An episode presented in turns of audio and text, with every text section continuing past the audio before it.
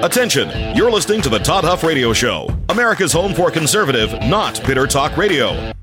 Be advised that the content of this program has been documented to prevent and even cure liberalism, and listening may cause you to lean to the right.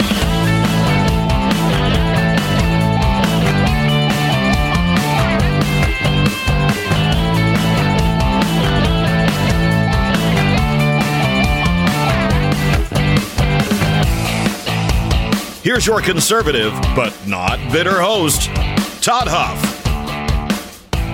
All right, my friends, you've tuned in here to America's Home for Conservative, Not Bitter Talk. Yes, I'm your host, Todd Huff. You can email me your thoughts, questions, feedback, and of course, adoration and praise. Always accepted it. Our email, Todd at ToddHuffShow.com. Pleasure to be here. And here we are, already on a Friday. Things move very, very quickly when there is a dumpster fire both here domestically and around the world. And there's a lot of things vying for our attention. A lot of things vying for our attention. And a lot, in fact, a lot of things we can't even, uh, there are so many things vying for our attention, it's hard to even get to some of the topics or get to them as much as we would like to to get into from inflation and stagflation to open borders to the unbelievable debacle in Afghanistan to Ukraine and Russia to Hunter Biden's laptop, which congratulations to the New York Times finally realizes is actually the real thing. Um, lots of things that we have to be prepared to, I don't know, discuss and fight back against. And one of those things we're going to talk about today, actually, we have a guest on our program, which we'll bring him on here in a few moments. Um, we don't do this often, but I think for this particular topic, I wanted to spend some time focusing on it, and I always feel like Friday Fridays are a good day to do this sort of thing.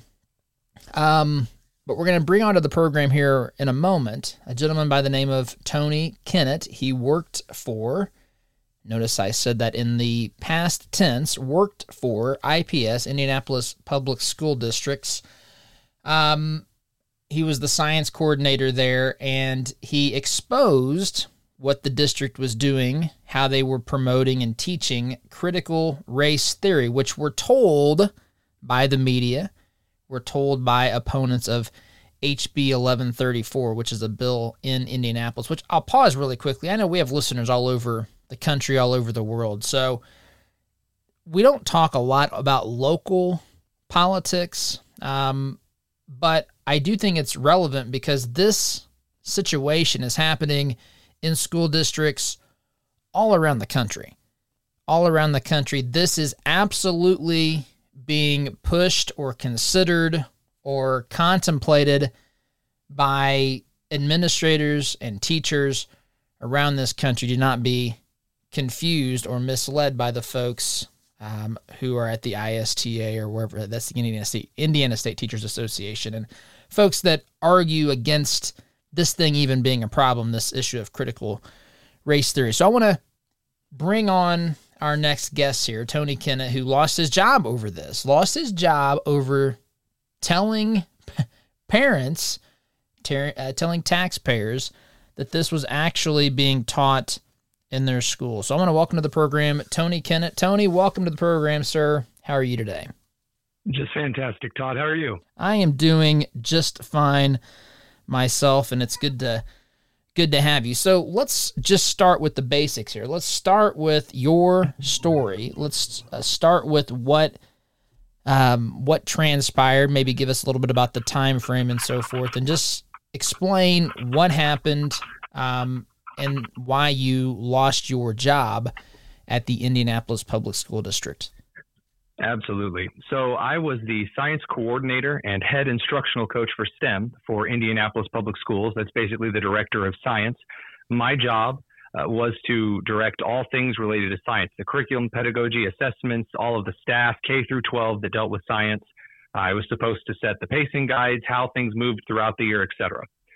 Uh, I had worked there about a year and a half, and in the beginning of this past school year, uh, we were asked by our administration, the upper administration, This is an email sent to all principals and other lower level admins. Uh, that if any parents asked us if we taught with critical race theory at IPS, we were to say no, we didn't use critical race theory at all in Indianapolis public schools. Of course, this was incredibly dishonest. I studied critical race theory at the graduate level for about eight years. And so uh, I just kind of took that and looked around at some of the district curriculum just to make sure I wasn't on funny gas. And well, no, I did in find fact, in fact, find examples of critical race theory throughout the district. Uh, so on Octo- in early October, we had a large district-wide professional development on October 8th, and uh, Gloria Ladson Billings uh, gave a large keynote in which she described critical race theory as incredibly necessary. Racism was this terrible pandemic that was affecting Indianapolis students, and uh, then throughout the rest of the day, we were in the district basically laughing about how, as a district, we were teaching with critical race theory uh, and Republicans and people who were concerned about critical race theory, really just parents in general, were really stupid and uninformed. So I recorded a video the next morning uh, citing that, uh, yes, indeed, we had uh, taught with critical race theory in Indianapolis public schools. And I leaked a couple of public documents that could be obtained. They were hosted on Indianapolis servers, Indianapolis emails, etc. And uh, I was immediately placed on leave with pay. I was not allowed to come into the building. They said I had damaged staff and that I had uh, caused uh, clinical anxiety. And uh, basically, from that point forward, I was placed under investigation. They refused my lawyer being able to come in and represent me in representation meetings. And it was uh, quite the time. And come January, early January, they did in fact uh, fire me. Okay, a lot there to unpack and to digest, especially for those of us who may have heard parts of your story or not, you know, really don't know your story. There's a lot to unpack there. So, a couple things I want to ask. First, you mentioned that there were examples of CRT, critical race theory, being taught at IPS. Can you explain what that looks like? and maybe so so folks that are you know parents of, of students around the state around the country can begin to understand what form and shape this actually might take in the classroom absolutely so critical race theory first of all uh, is framed by the media as a uh, legal framework with which how one uh, views racial aspects in society.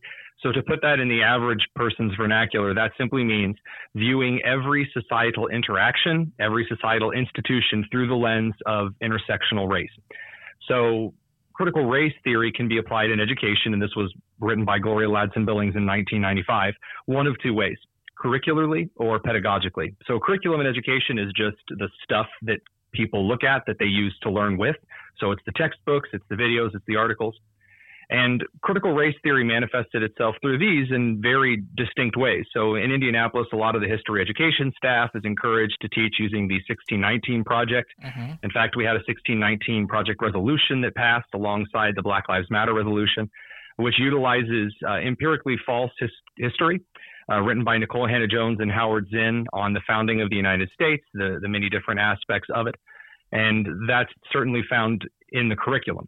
In pedagogy, it's found realistically all throughout the district. In almost every class, teachers are encouraged to view their students first by color and then by every other indicator. They are told that in order to be culturally relevant to these students, they need to stereotype them, and that uh, black students and our Hispanic students are inferior unless they have uh, the help of, of white individuals because uh, white individuals have these innate aspects of white supremacy culture. This is also taught to staff at racial equity meetings. It's it's deeply saturated in the district. Okay, so let, let's let's again, that's fascinating to hear, and of course not not surprising either. But let's let's unpack that a little bit because I think when I think about this HB 1134, um, this bill in the Indiana State House, well, that eventually got to the the Senate, that did not come out of committee uh, that was trying to address these sorts of things. And whether it did it well enough or the right way, I don't want to talk about that particularly right now. What I just want to say is that that was kind of in response to some of these things. So, but what I'm hearing you say is that the ways that this is taught doesn't necessarily, there's not necessarily a book that's going to be introduced in the classroom that's going to have you know, the title of the book be critical race theory. That's not the shape that this takes many, many times, correct? Oh, correct. There's no situation in which we use half of the educational societal theories in the classroom by giving students a book with the title of that theory. That makes no sense at all. But that's if you listen to the objections of the teachers union um, to HB 1134, in addition to the workload that the legislation would have created um, for teachers and what they framed as the you know wide scale, widespread uh, teacher revolt and resignations and that sort of thing. There was also the argument that this doesn't really exist. This doesn't isn't really taught in the classroom, and it's it's talked about from the curriculum perspective, which you differentiated between curriculum and pedagogy. I believe is how you say yep. that. And so that that's more subtle that's more insidious even to me to where teachers are being instructed on how to do it in the classroom without it being on a lesson plan necessarily right? Absolutely. It's it's so deeply saturated in the staff of Indianapolis that we're required to view our students uh, by color first and then everything else following uh, every institution in the United States, in every single racial equity meeting that I've been a part of, and I've been a part of quite a few, uh, is demonized as this evil white supremacist capitalist abomination. And uh, we're supposed to pass that on to our students because otherwise it's white supremacy abuse. So is is that being ordered or instructed or required of you by administrators? Are they bringing in third parties that are there to train people and oh by the way this is how you're supposed to do it and they have that degree of separation where they can say well we didn't directly instruct our teachers to do this i mean what does that look like are, are the administrators flat out telling you look at this student first based upon his or her race Yes. So uh, a few things there. First of all, we definitely pull in third parties. We spend millions of dollars a year to bring in the Racial Equity Institute out of the Carolinas uh, to walk all staff through a required two day, that's eight hours each day, racial equity training, in which, again, many of the critical race theory scholars are cited as, as being gospel. Uh, that also said, there are instances of uh, in the classroom where our racial equity director, Dr. Patricia Payne, has told students in a required audience uh, that the staff, both black and white, in Indianapolis are racist and upholding white supremacy because uh, there are black students who get sorted into special education programs. And that is on video. And she called the whole staff racist. She said that uh, white people in this country are responsible for the murder of millions of unborn black babies because we won't give their mothers medical care. And that's just said to students. That's teaching the very tenets of intersectionality based politics straight out of Kimberly Crenshaw. Again, we're with Tony Kinnett here. He was the science coordinator, uh, coordinator at IPS, Indianapolis Public Schools, before he was terminated for basically shining light on what's being taught, the critical race theory agenda being pushed on students at IPS and elsewhere. Tony, there's a lot of things I want to get to. We got a lot of time together here today, but I got to take a time out. We're up against our first break here. So, folks, we'll continue our conversation with Tony on the other side of the break. Sit tight, listen to Conservative Not Bitter Talk. I'm your host, Todd Huff, with Tony Kinnett back here in just a minute.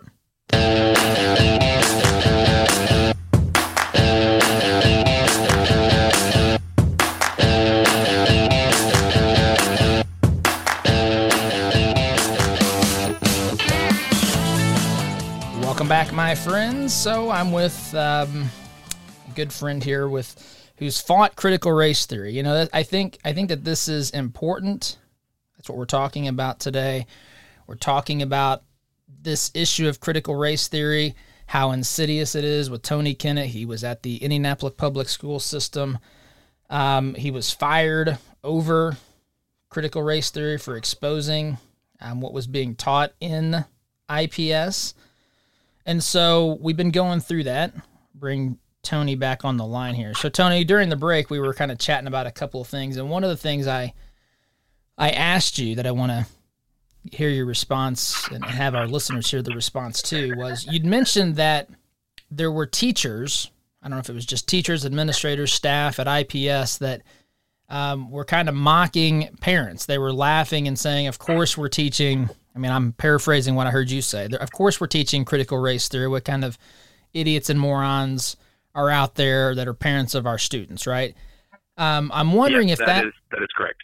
I'm wondering if that crowd, because I'm I'm thinking to again the messaging on opposing the legislation that was in the uh, Indiana State or the, the State House here, HB 1134. I'm wondering if these folks also were the same teachers that was that were out there telling us or promoting the talking points that critical race theory is a made up boogeyman created by conservatives and so forth. Are, are those the same folks? Are there are they two different groups of, of teachers?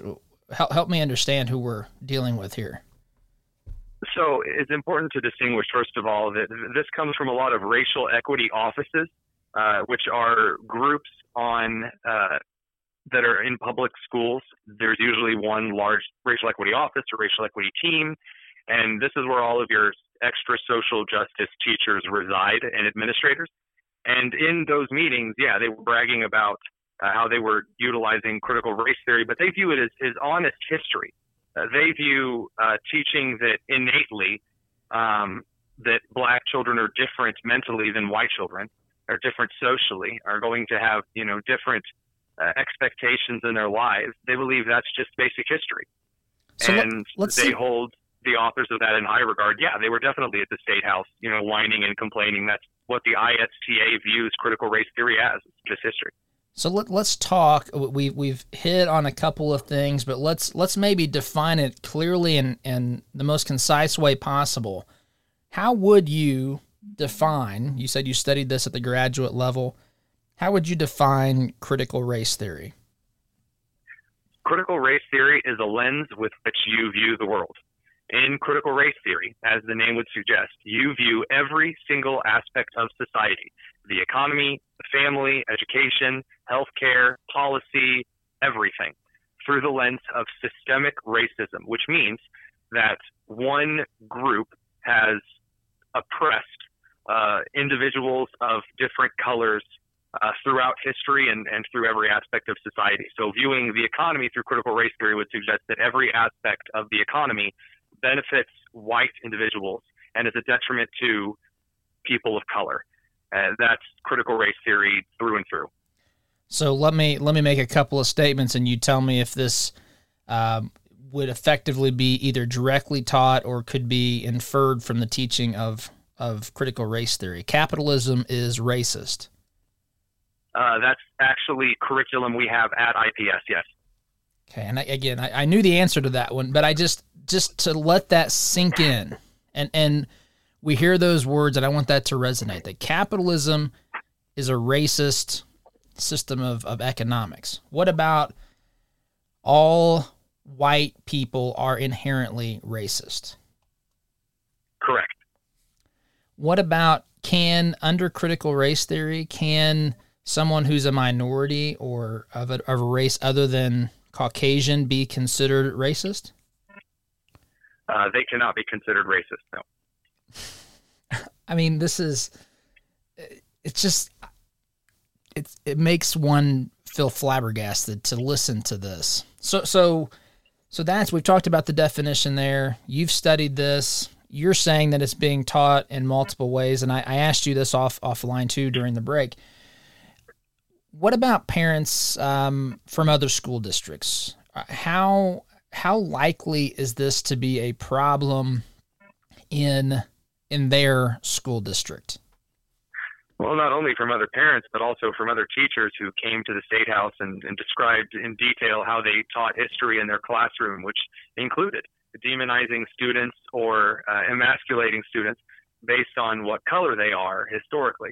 Uh, this is in the majority of public schools in the state because the core idea is that race is the lens for absolutely everything with which society and all of its studies and subjects should be viewed. So, from public documents, from parent testimony, from teacher confessions, uh, all of the, above have indicated that critical race theory is very prevalent in Indiana public schools. So when when the argument is being made, and and we're venturing back, I've tried to steer clear of maybe some of the details of going, you know, discussing a HB 1134 with you, but we're venturing in that that direction because the the arguments that I heard about critical race theory most recently, at least on the on the bigger stage here in the state of Indiana, came from you know folks who were making arguments both for and against HB 1134. So for the teachers or for the the folks on that side of the argument who were against the passage of 1134 when they say that critical race theory is not a problem in, in the state, it's a boogeyman or whatever terminology they use, is that are they being is it a, a word game? Are they deliberately deceiving? Are these folks who are naive to what's really happening in the classroom? What what's who are these people and what's uh, what's the motivation there? What what's what's causing that? I believe it's a combination of arrogance and ignorance. Uh, ignorance to the what critical race theory actually states from the authors themselves, and them suggesting yes, it is critical race theory. Of course, Gloria Ladson Billings wrote in 1995 that critical race theory was essential to conversations about race in K through 12 education. Uh, arrogance, though, because they think that they're people who don't want their children uh, to be told that they are good or bad by nature of the color of their skin. Uh, they think that those individuals are racist that they're stupid Confederates supporting Hicks from the sticks. And it's it's really quite sad because the answer is, is so much simpler and is so much more liberating to any individual, regardless of color. Uh, but that's thrown aside for what basically amounts to moral preening. And uh, it almost has kind of a religious tint to it with how obsessed some individuals are with defending this. It does. It certainly does. So what should parents do if they want to stop this sort of thing from being taught in their local school district, wherever that is, another city in Indiana, somebody in California, Texas, Florida listening? What what advice would you give to them? So I would give you two separate pieces of advice. First of all, I would read your students' curriculum I would see what they're bringing home. I would talk to them about what it is that they're learning at school. And if you have any questions, I would reach out and ask the teacher some questions. And then if the teacher is difficult, which a lot of the time they're not, a lot of teachers just want to go teach, go home, don't want anything to do with a lot of this political nonsense. If on the off chance the teacher is showing you that they want to teach political nonsense, then you should go up chain uh, until that results in electing a better school board if, if that situation won't be dealt with. That said, my second piece of advice that I've started giving parents is pay attention to who your representatives are at the state level and start electing better representatives. That doesn't mean electing a party. That means paying attention to which representatives are aware of what's going on in the classroom, which are receptive to parents, and which put forward good, sound, quality education. If you've got somebody in the House or the Senate that didn't vote uh, for parents' rights in education over the last couple of years, don't fall for the line that they're suddenly going to start paying attention to you this next term. It's not going to happen. Vote them out in the primaries and put people in office that are better for your family. As I think about teachers, and we got to take another break here in a moment, but when you, I'm envisioning, and you know, these meetings, these staff trainings, whatever that you call these things, where people come in or administrators are you know, explaining to teachers what's going to be expected and, and taught and so forth. Whenever they're told to do these sorts of things, is there any sort of pushback from anyone? Is there uh, is is there just blind obedience to this? Do the folks who oppose it know that hey, I don't want to get I don't want to step in front of that buzz saw? I mean, what what's the response internally from teachers? I would say the last is probably the most true, uh, but this depends on the district. If you're in a rural school or even some township schools. I will never forget uh, when Brett Krausor at Lawrence North High School, which for those that aren't local Hoosiers, that's a city on the suburbs of Indianapolis, Lawrence.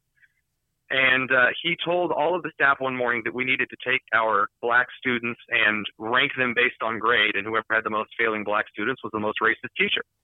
And everyone of the staff that I talked to, we walked out of that meeting.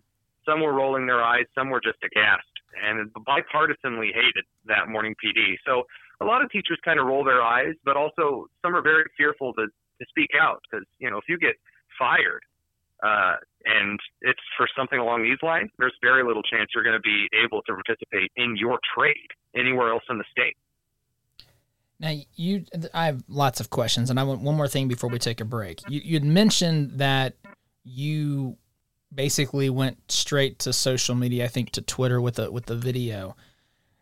What did did you approach the staff or the administrators first? Did you think that that was a lost cause? What what led to your thinking on how you approached handling the way you handled that?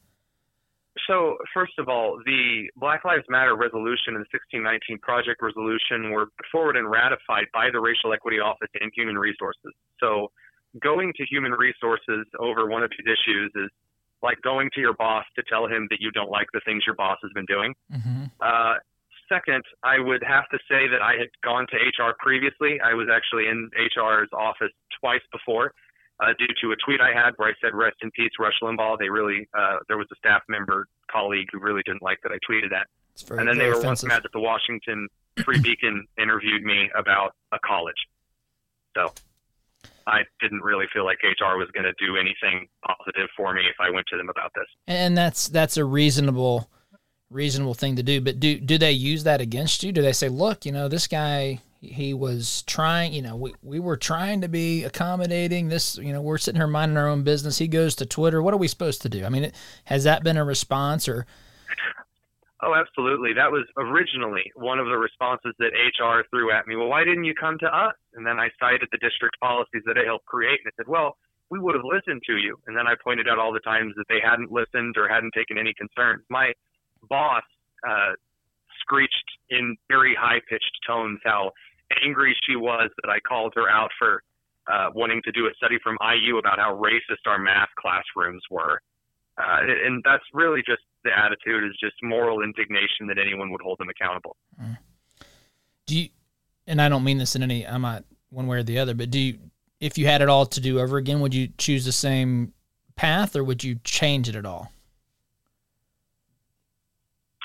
I don't think I would change a thing because what ended up coming out of it was good. It was important for Indianapolis to be exposed. If I would have gone to HR and been quietly shuffled away and fired, I don't think that would have had the same resonation as uh, my exposing them online and uh, the many teachers and principals that ended up coming out on my side about the issue.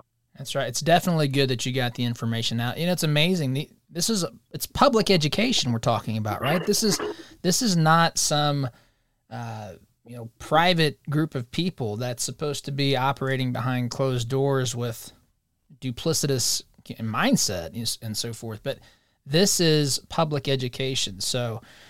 I applaud you for standing up to this. I'm sure you've taken a lot of arrows and heat for doing so. So, but I want to keep talking to you. This is Tony Kinnett, former um, employee at IPS, Indianapolis, Indianapolis Public Schools, who lost his job over basically exposing the critical race theory being taught at IPS. Folks, sit tight. Be back here with our conversation with Tony in just a minute.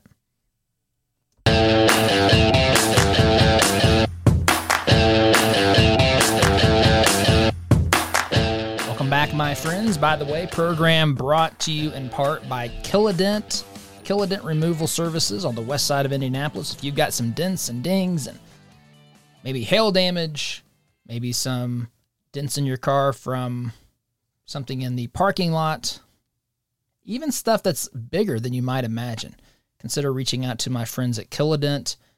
It's a lot more affordable and you get your car back a lot quicker. Kilo, uh, Kilodent removal on the west side of Indianapolis. So let's get back to our conversation here with um, with our friend Tony Kinnett, who has uh, explained a lot about critical race theory. I told him before or during the break that I wanted to to step in and talk a little bit about the local bill that was introduced, Indiana House Bill 1134. So you've written about this, um, that and it was published in. Where'd you tell me the?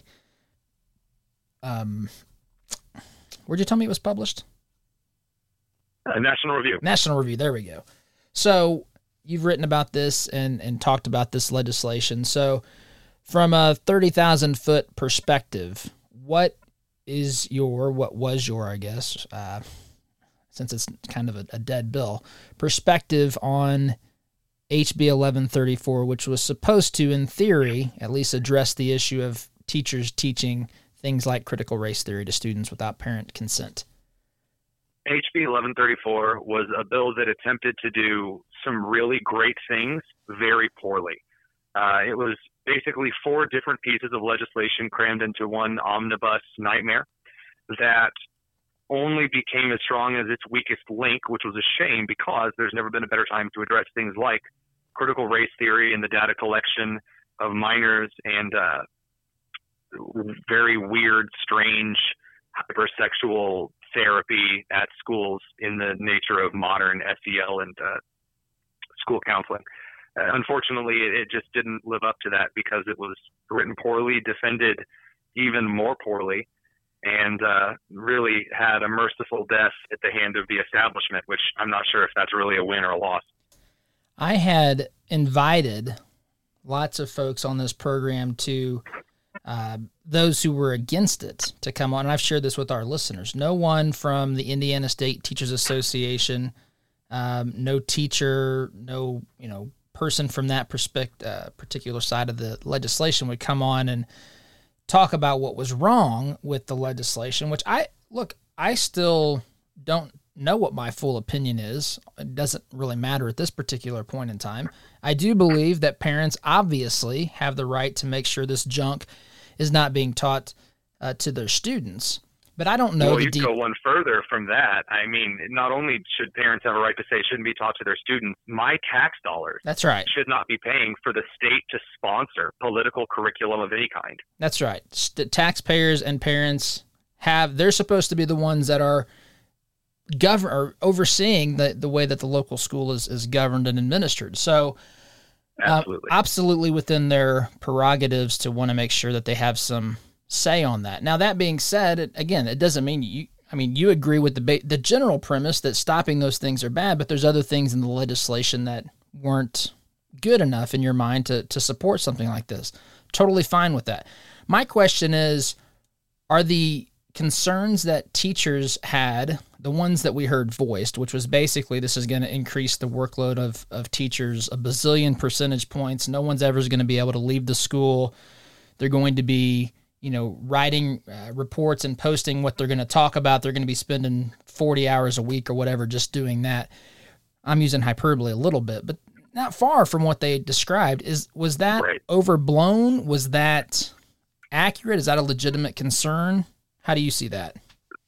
So there are a few different concerns regarding the legislation. Uh, that got, I would say, third place was the workload increase uh, in as far as how much it was talked about.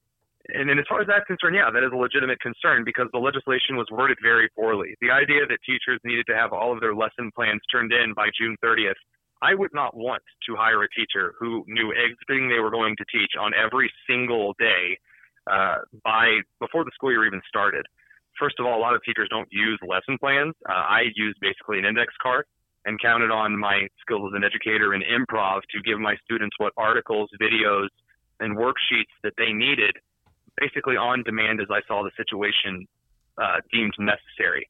However, if they simply would have said posting all curricular documents within two weeks of having taught them, well, that makes a lot more sense. But yeah, that is a legitimate criticism that I think could have been remedied by giving the teachers a little bit of a break on maybe making all professional developments in the future optional. Most of those are hyper progressive anyway.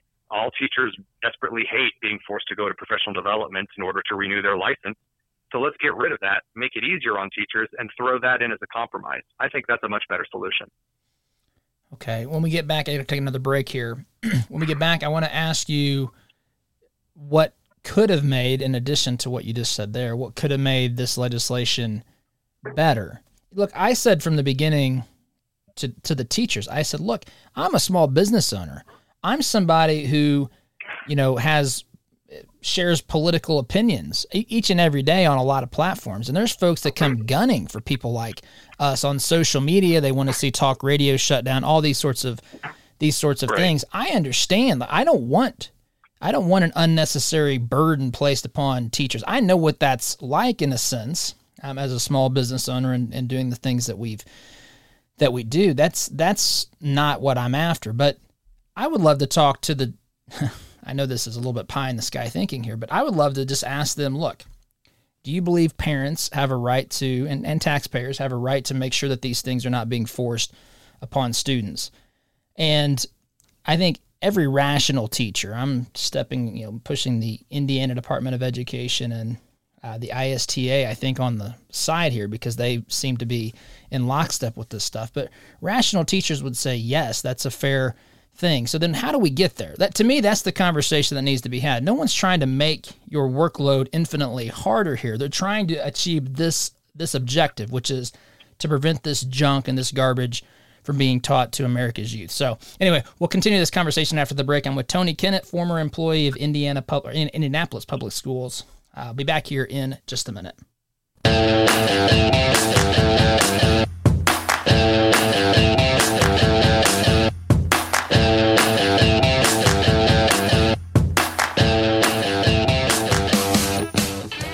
Welcome back, my friends. I'm with Tony Kinnett, IPS, former employee, talking about critical race theory. I appreciate Tony uh, being on being on the program here. Tony, before the break, I said if you could improve HB 1134 quickly here, we don't have a lot of time. What improvements do you think could be made to that?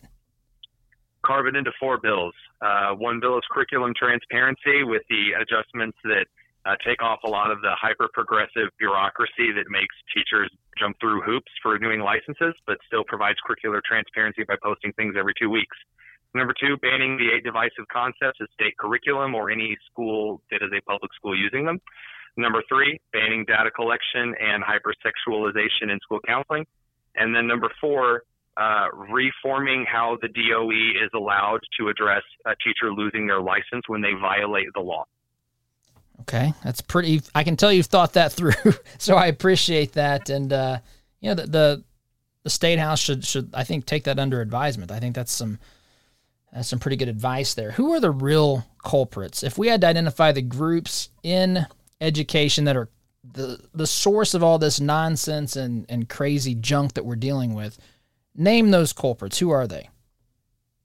I mean, as far as the culprit in, in the current crisis are concerned, race essentialist people who believe that uh, color is the domineering trait that governs human intentions, but really this is as old as the 1920s out of Columbia Teaching College. E.D. Hirsch Jr. cites that.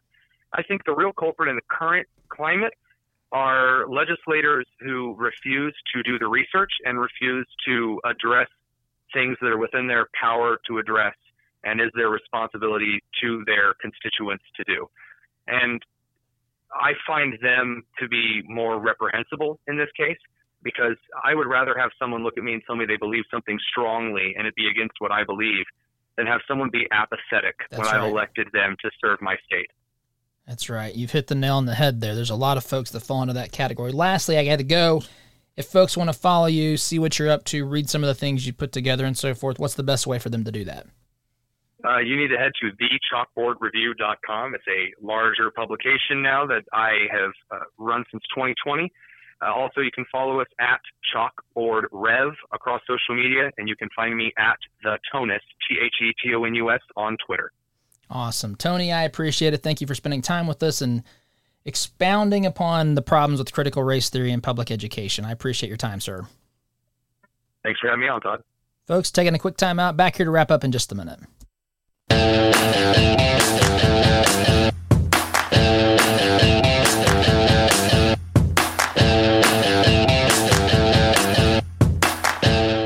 Right, my friends, that is about all the time that we have for this week. I hope you enjoyed that conversation. I welcome to hear your thoughts and feedback on the conversation we just had with Tony Kinnett. And you can always email me, Todd at ToddHuffShow.com, and, and share those thoughts. Um, maybe there's some things we missed. You know, it's always it's always hard. I don't come on here scripted. You know that by now. We we just have conversations, whether we're talking with you about the issues or interviewing someone regarding some things that they kind of specialize in. So that's that's what we did. I hope you didn't, you enjoyed it. We'll be looking at doing a little bit more of this as things continue to develop and and grow for us here on the program. But I appreciate you listening so much. I hope you all have a very good weekend. Enjoy the pretty weather that you've been having back home. I've I've seen that as well. So music's telling me it's time to wrap it for the day, folks. Have a great weekend. Thanks so much for listening. SDG. See you Monday. Take care.